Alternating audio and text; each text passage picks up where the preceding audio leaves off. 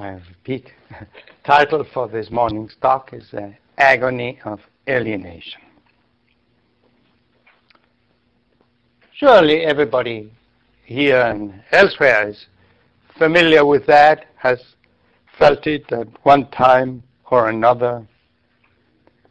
The agony, the anguish, the desolation at times and despair resulting from feeling separated,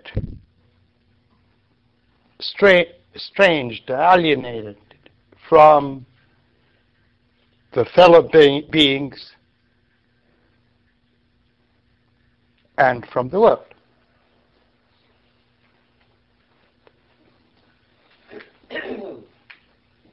hey. All right.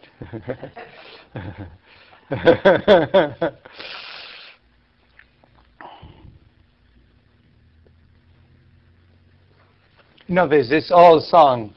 Sometimes I feel like a motherless child. Sorry, I can't keep a tune, but anyway.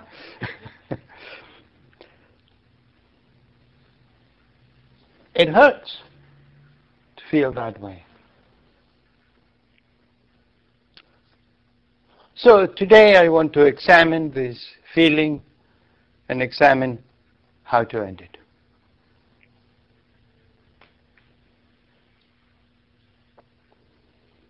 It all begins at the beginning, of course. For many months inside the womb, we share this uh, bloodstream with our mothers. Then we are born and we discover this beautiful, bountiful breast that feeds us. And some mo- month go by, a year whatever, and it's taken away from us. It was ours. It's taken away from us. Not easy. We were not prepared. We may not remember it, but uh, the fallout can still be there. Worst of all, not only were we not prepared, our parents weren't prepared for the whole thing that followed.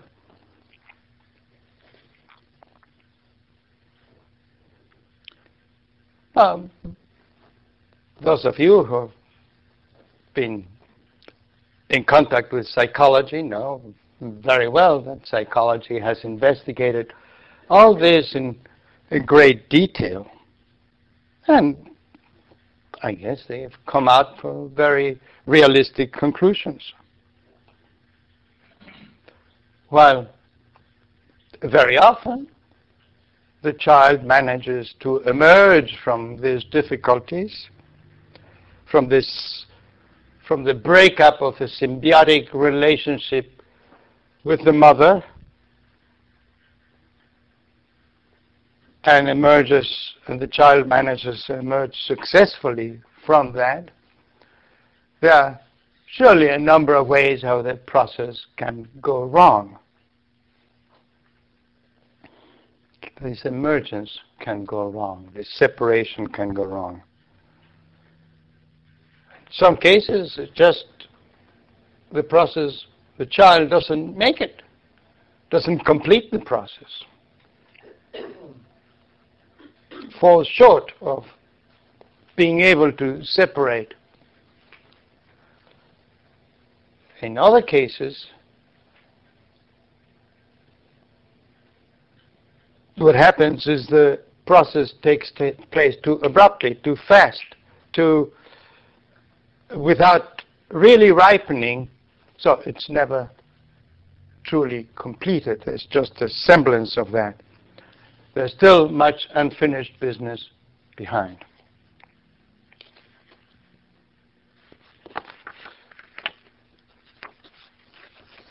So, anyway, I'm not uh, here concerned with the details or the pathologies of this process, which, as I said, Psychotherapy investigates very thoroughly.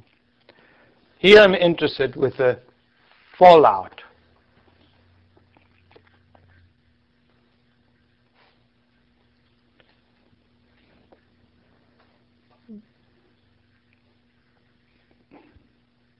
The process of the, this going from symbiosis to individuation can be an organic unfolding or can be a hostile process such that it leaves an imprint, a lasting imprint on the psyche, coloring our relationships with all others and with the world. We end up disconnected. Burn the, our bridges.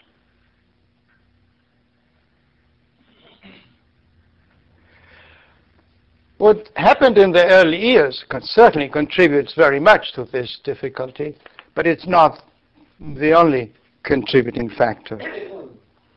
In fact, in countries like America, in the West, there's a tremendous cultural influence, the culture of individualism that sort of enhances this sense of separation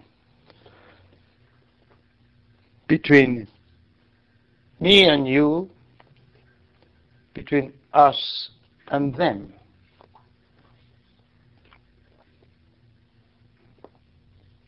Let me just uh, remind you of some of the ways how this separation is uh, enhanced by our culture. These days, of course, there is a culture of war.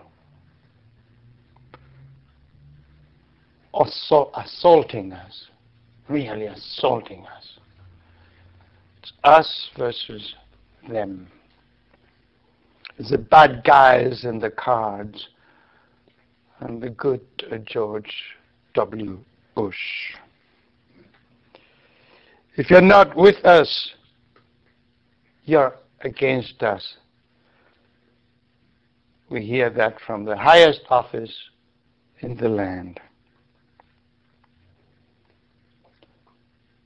There's the Americans on the one side, the evil nations on the other. That this can be proclaimed so brazenly says a lot about the culture we are in. These proclamations of separations between us and them trickles down often enough to a separation between me and you. It's me the very often me the victim and you the bully, or vice versa. Dependence and preferences and possibilities. Same conflicts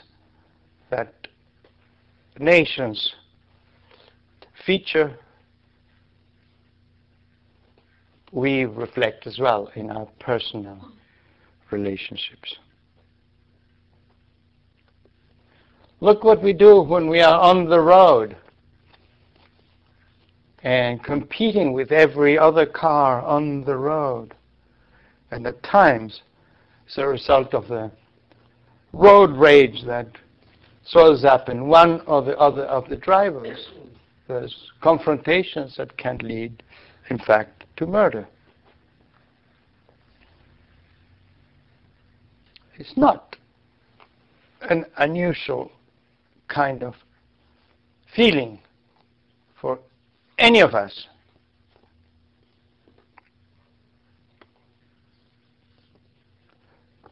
So those are the wars among us.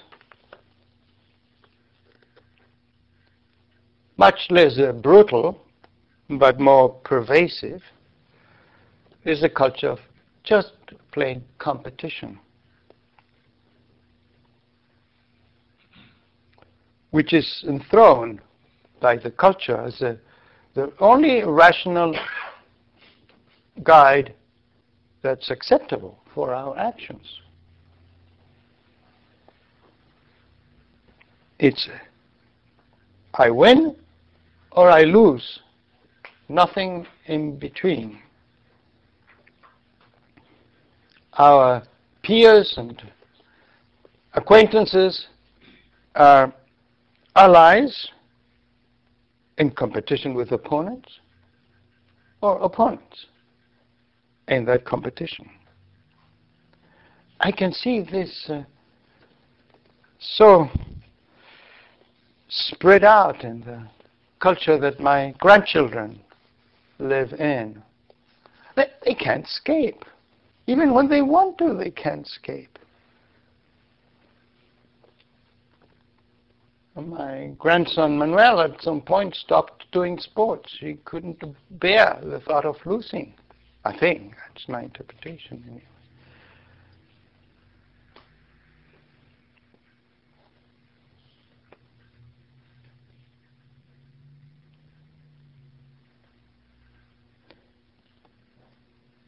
And and it, it it's so hard to avoid this. As I said, Manuel had to quit sports at some point. We are kept apart segregated from each other by the fault line between you and me, created or enhanced by competition, between my family and the rest of the world.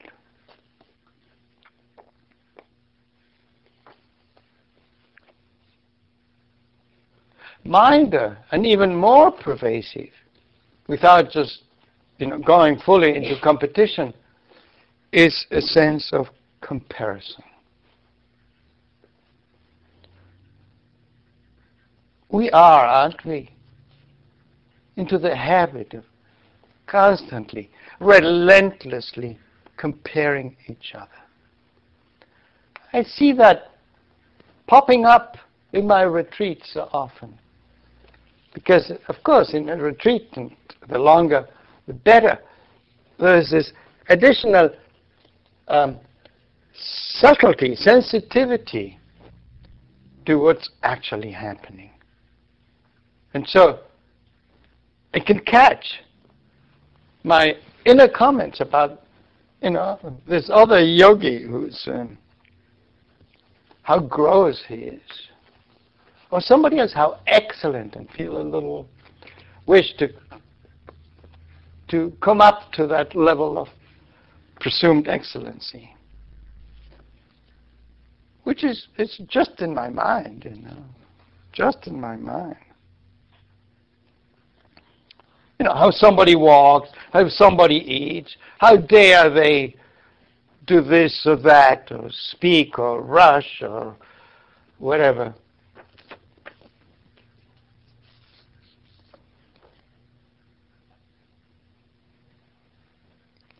And so comparison again cultivates the fault line between me and and you. And in fact, it's it's largely one of the reasons why we do it. We end up finding ourselves more secure in separation.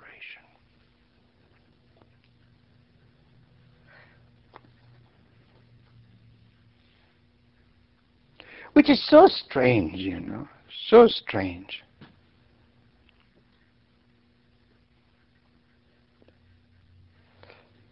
We, what we set out to find is a world that's secure.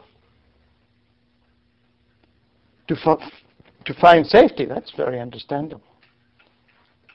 We're not seeking separation in itself. We seek safety. But the plan backfires. We find ourselves increasingly separated. That's what the plan delivers. And through that, we create more unhappiness to ourselves, more suffering. Not only that, but even more sense of insecurity.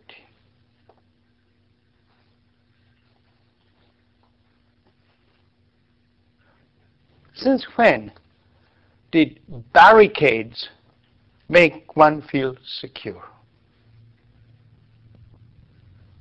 Look what's happening in this country with this Patriot Act.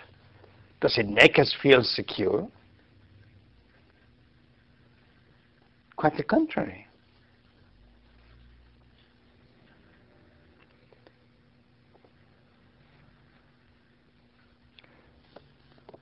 We create barricades against an unidentified enemy, and we end up through the barricades creating the enemy who wasn't there in the first place. Not just the physical enemy, but the enemy in our minds. We begin to see terrorists all over. And we thus fabricate the terrorists in our minds. And even out there, perhaps, as well.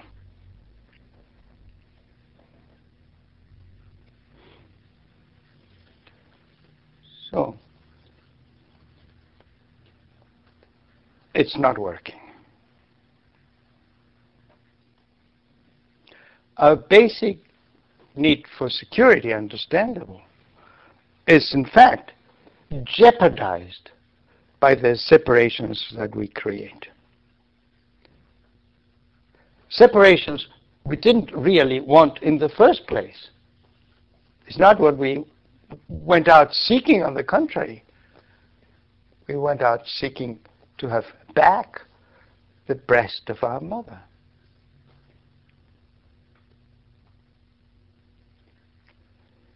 Is there a better way? Of course there is. Of course there is.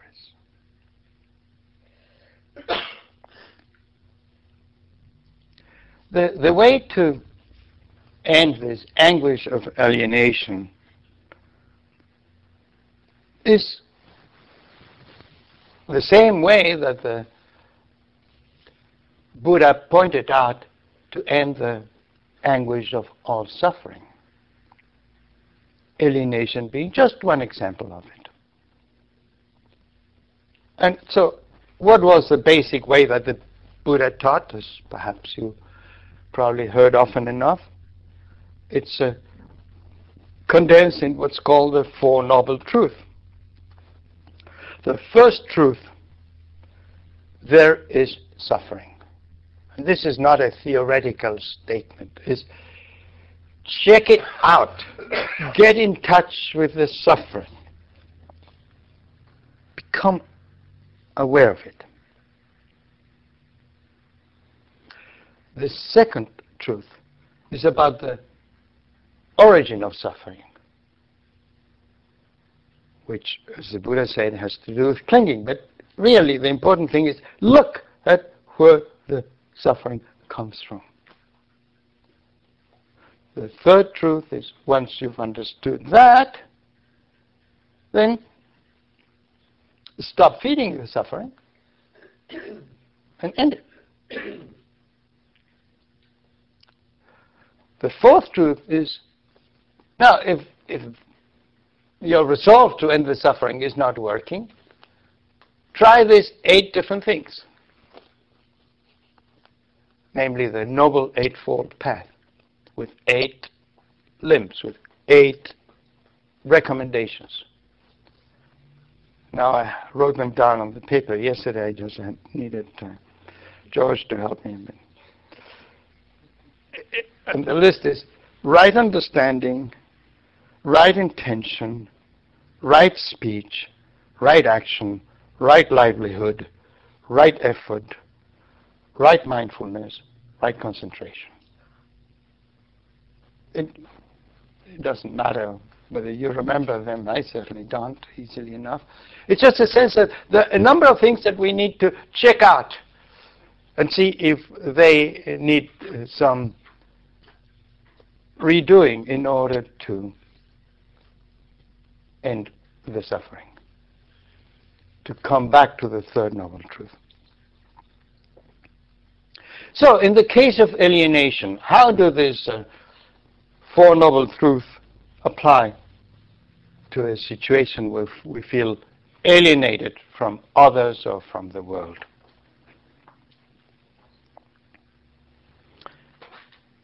First Noble Truth become aware of how much separation hurts. Become aware of how much separation hurts feel it. Cry if you need to cry. Just, just let it be felt. But think about it. Let it be felt. It hurts. Second noble truth. See where the suffering comes from. Look into the clinging to I, my, the group, the family, whatever it is. And and and see see whether that's where it comes from, from the clinging. Hmm. It's just a not that you should just accept this on anybody's authority. Just check it out. Do you do you feel that that's a source? and let the, the, the actual experience percolate into you with the authority that experience carries. When you discover some of the sources of the suffering, stop feeding them. If it's the clinging, well, stop feeding the clinging. Clinging may not stop, but at least you don't build it up. You don't feed it. Now, if all this is not working, check out the Noble Eightfold Path. See what is it that you might do to help.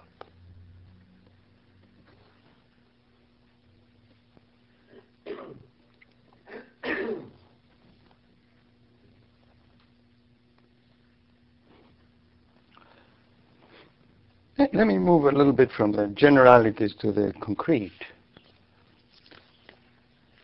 In, um, in an issue of the Mountain Record, which is a Zen publication, last winter, there was um, an article by Susan Moon that uh, I was very touched by. She talks about this stuff and Susan Moon, by the way, is the editor of the Turning Wheel, a publication, a Buddhist publication, uh, Engaged Buddhism publication. So she talks about her feeling of separation and how hurtful it was as a child. And then she talks about one thing that she would do that uh, would relieve that feeling. She says, I used to play a game with my best friend. We took turns leading each other around the neighborhood blindfolded. That's to say, obviously, one, one was blindfolded, the other not. That's the way I read it. And after a while, Yes. And after a while, the, guided sto- the guide stopped, and the blindfolded one had to guess where we were. Guess where we were. Oh, Brewster Street in, form, in front of Tracy's house. Then we'd take the blindfold off and be surprised. But what I loved about the game more than the guessing was being the blindfolded one and giving myself up to my friend's eyes. She had one point of view for both of us, and so I wasn't separate. I might as well have been inside her head.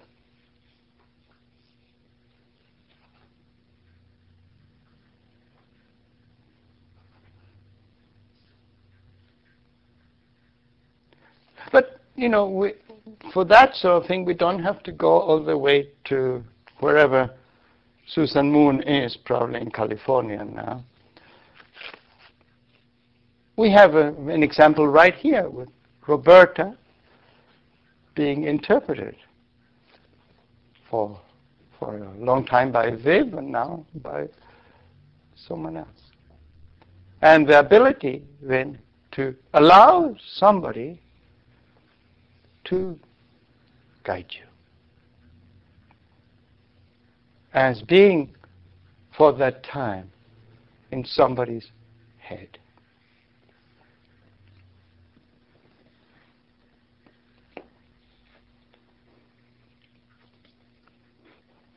You could see those in a way as skillful means to explore non-separation.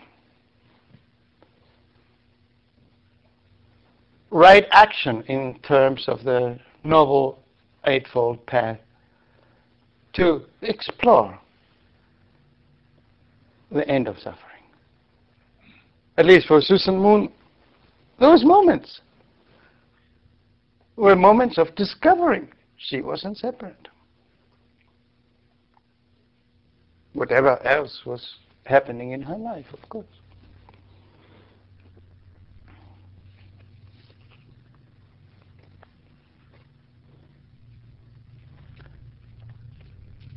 At this point, I want to shift from actuality to story, and I have a story to share with you. And um, by the way, I gave Roberta a copy, Roberta and Viv a copy of this story, so they can look it up. You, I hope you you have it there. Yeah, very good, excellent. So, you know, it's easier than if I for the translation.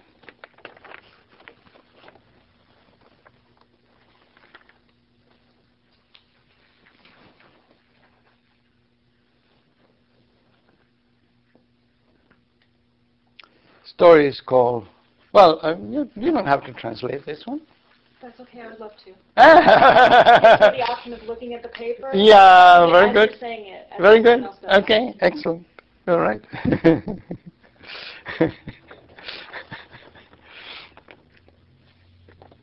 I too have the option of looking at the paper or remembering it.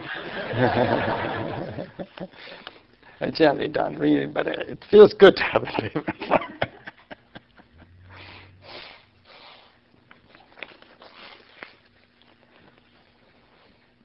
Joe lived in the country house. He had one good neighbor. They'd been friends all their lives. But now, with the spouses dead and buried, the children gone, all they had was the farms and each other. One day, the friendship went on the blink over a silly argument. Stray wandered into the neighbor's property, and the neighbor claimed it as his own. Oh no, said Joe. I recognize it as mine. And Ojo claimed it as his own. So they argued, they raised their voices, they became incensed.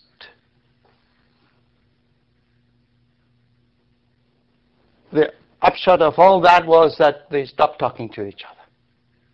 Not only that, but the neighbor got a tractor and dug a furrow along the property line and flooded it, making a creek of separation between the two. That night, old Joe fantasized on how to get even. He thought he'd build a fence. Next morning, there was a knock at Joe's door. There was a, a young man, very pleasant looking, dark, deep eyes. He said he was a carpenter looking for work. Joe felt that God has an, had answered his prayers. Just what he needed. Still, Joe was a cautious fellow, so he wasn't one to take someone right off. Someone on right off. And so he invited the young man in. He treated him with uh, bread and uh, freshly churned butter and homemade jam. And after a while, he felt a connection with this young fellow, so he began to tell him about the fight with a neighbor and his plans to build a fence.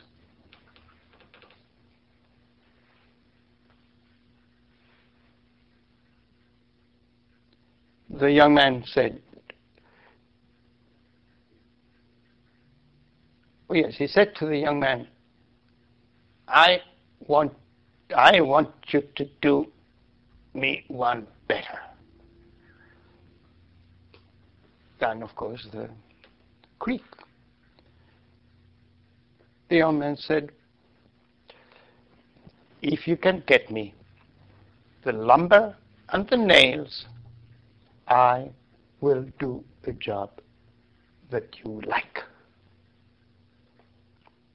So old Joe went, gathered the needed materials, and then he had to go off to town. So he hitched up his wagon and off he went. The young man worked diligently. He was fast and smooth at sawing, measuring, and nailing the lumber for the job at hand. By sunset, he had finished the work. And just then, old Joe pulled up in his wagon. He stopped. He looked. He couldn't believe his eyes. His eyes popped out. His jaw dropped. There was no fence there at all. What there was instead was a bridge. And on the bridge, coming up on the bridge from the other side, was the neighbor.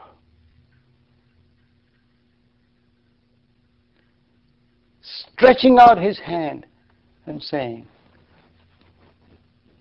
Oh, Joe, you're quite a fellow.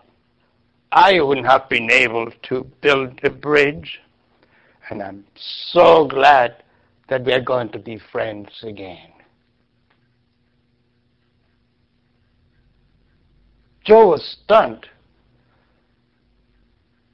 But he couldn't resist it all, not that he really wanted to resist it. So he just found himself climbing up the bridge and wrapping his arms around his friend, his old friend, his new friend. He stayed there for a while. And after a while, he said, By the way, Joe, I always knew that calf was yours. I just don't know what got into me to claim otherwise. Then he turned to the young man and said,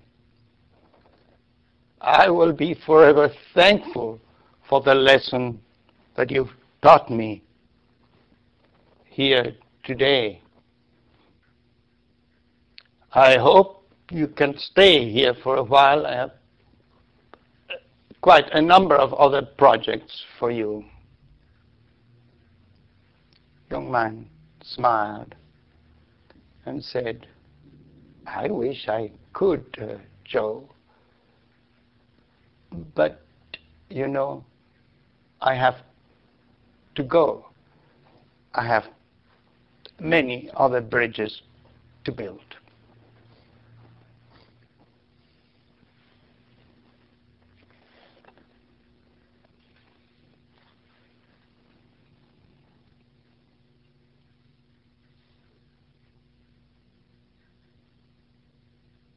So you see, the, the young man, the carpenter, really stands for the Noble Eightfold Path. Whatever aspect of that path needed to be done, and it was done by this third person in this case, of course, which could be part of us too. And so the action that the carpenter performed turned things around completely. And the whole first three noble truth became manifest to Joe. He saw his suffering in, in an instant, saw his suffering, saw how to where he was coming from, and went up to the bridge to end it. Generally, we don't have a third person, uh, or we're not, you know, we don't have these carpenters that do these magical things to us. So we've got to find the carpenter, the Noble Eightfold Path within ourselves.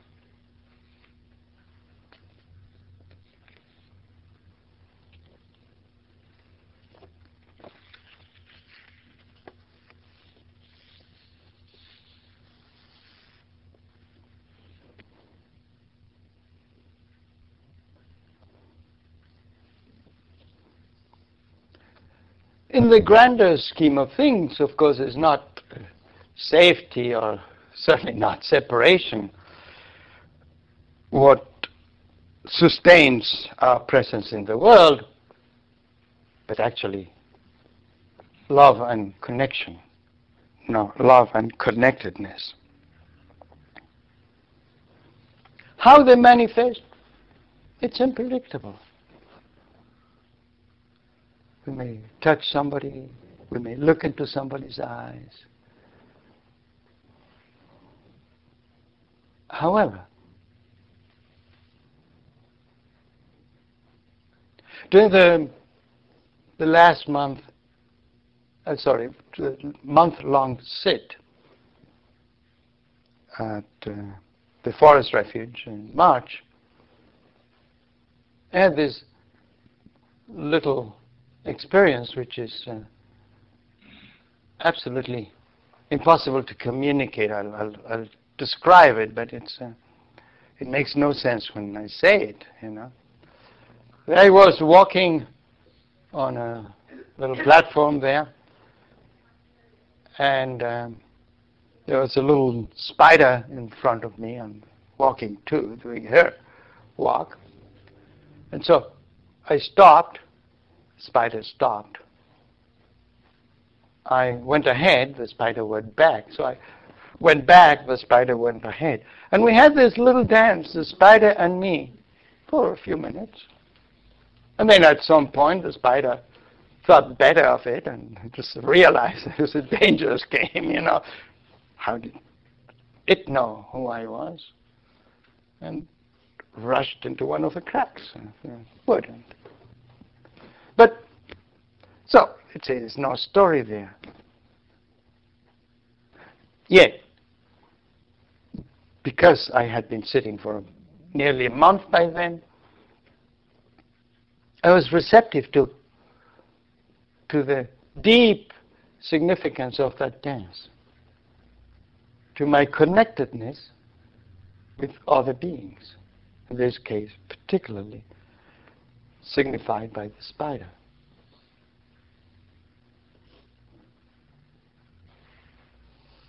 Our rediscovery of connection doesn't take very much. Sometimes it's a deep and complicated love affair. Other times it's a little dance with the spider.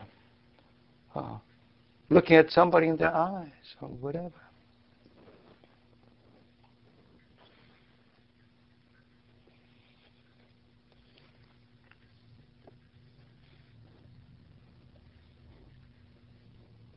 So there's love and connectedness feeding each other. In this circle, there's also an element that's very important, very similar to love and connectedness, which is uh, compassion, which is love and a sense of connectedness for those who are suffering, of course. Not very different. A willingness to share in the pain of others. But it's an important step, you know. Easy enough to be friends when there's no suffering, but uh, sometimes we take some distance from the people who suffer. It's hard. I understand. It's hard. And yet it's a very important ingredient.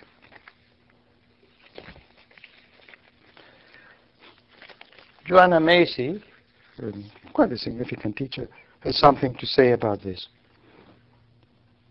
The original meaning of compassion is suffering with. It is the distress we feel on behalf of the larger whole of which we are part.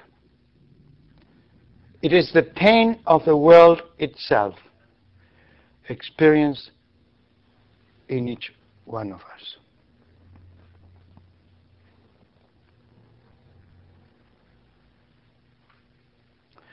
Those of you who were here before may remember my reading from the sutras, a passage where the Buddha reminds his listeners that the blood and the tears that have been shed by all our ancestors, or as he says in our previous lives, are much more than all the waters in the four oceans. So that pain, cosmic pain, whatever, collective unconscious pain, whatever, needs to be experienced.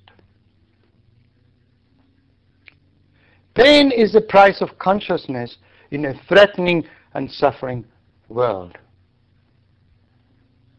It is not only natural, it's an absolutely necessary component of our collective healing. As in all organisms, the pain has a purpose. It is a warning signal designed to trigger remedial action. The problem, therefore, lies not with our pain for the world, but with our repression of it.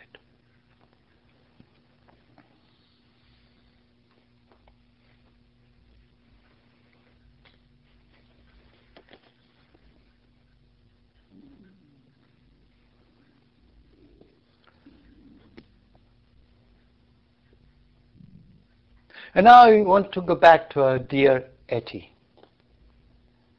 For those of you who weren't here before, Etty is um, was a, a Dutch Jewish young woman who was rounded up, put in a concentration camp, and uh, in 1943 killed by the Germans.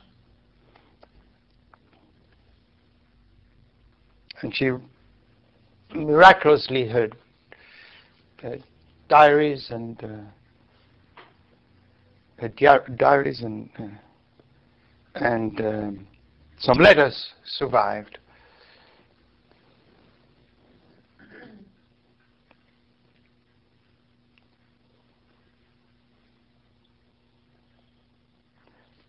It turns out that she had possibilities of being exempt from being sent to the gas chambers, at least for a while.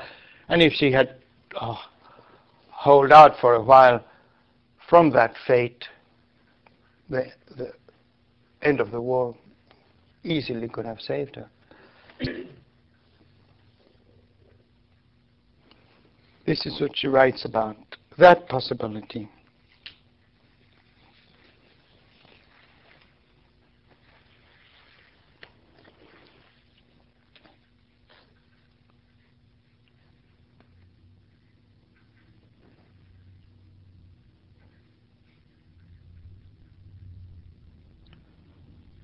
Two, put together two different entries in her journal. July 9, 1942.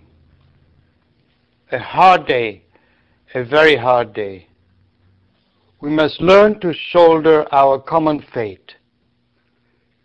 Everyone who seeks to save himself must surely realize that if he does not go, another must take his place. As if it really mattered which of us goes. Ours is a common destiny, and that's something we must not forget. Now, this is not somebody who's speculating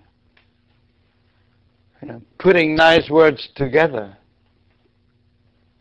She has the authority of the person that did what she did. She never wanted to escape, as she could have. And she devoted every moment to help those around her.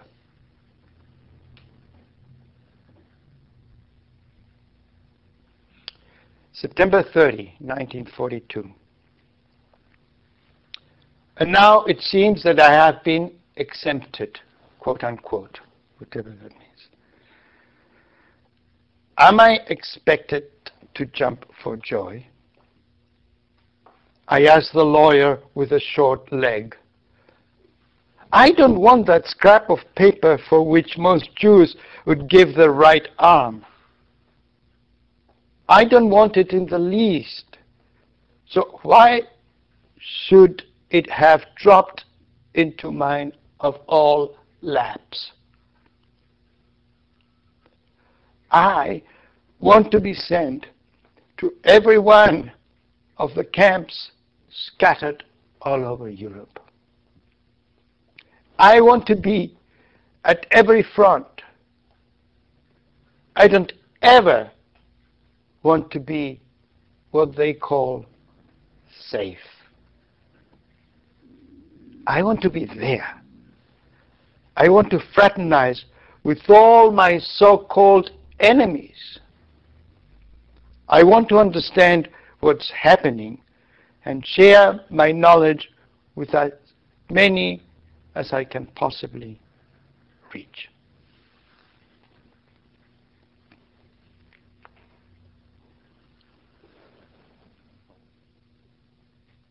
Let's just sit for a few moments together.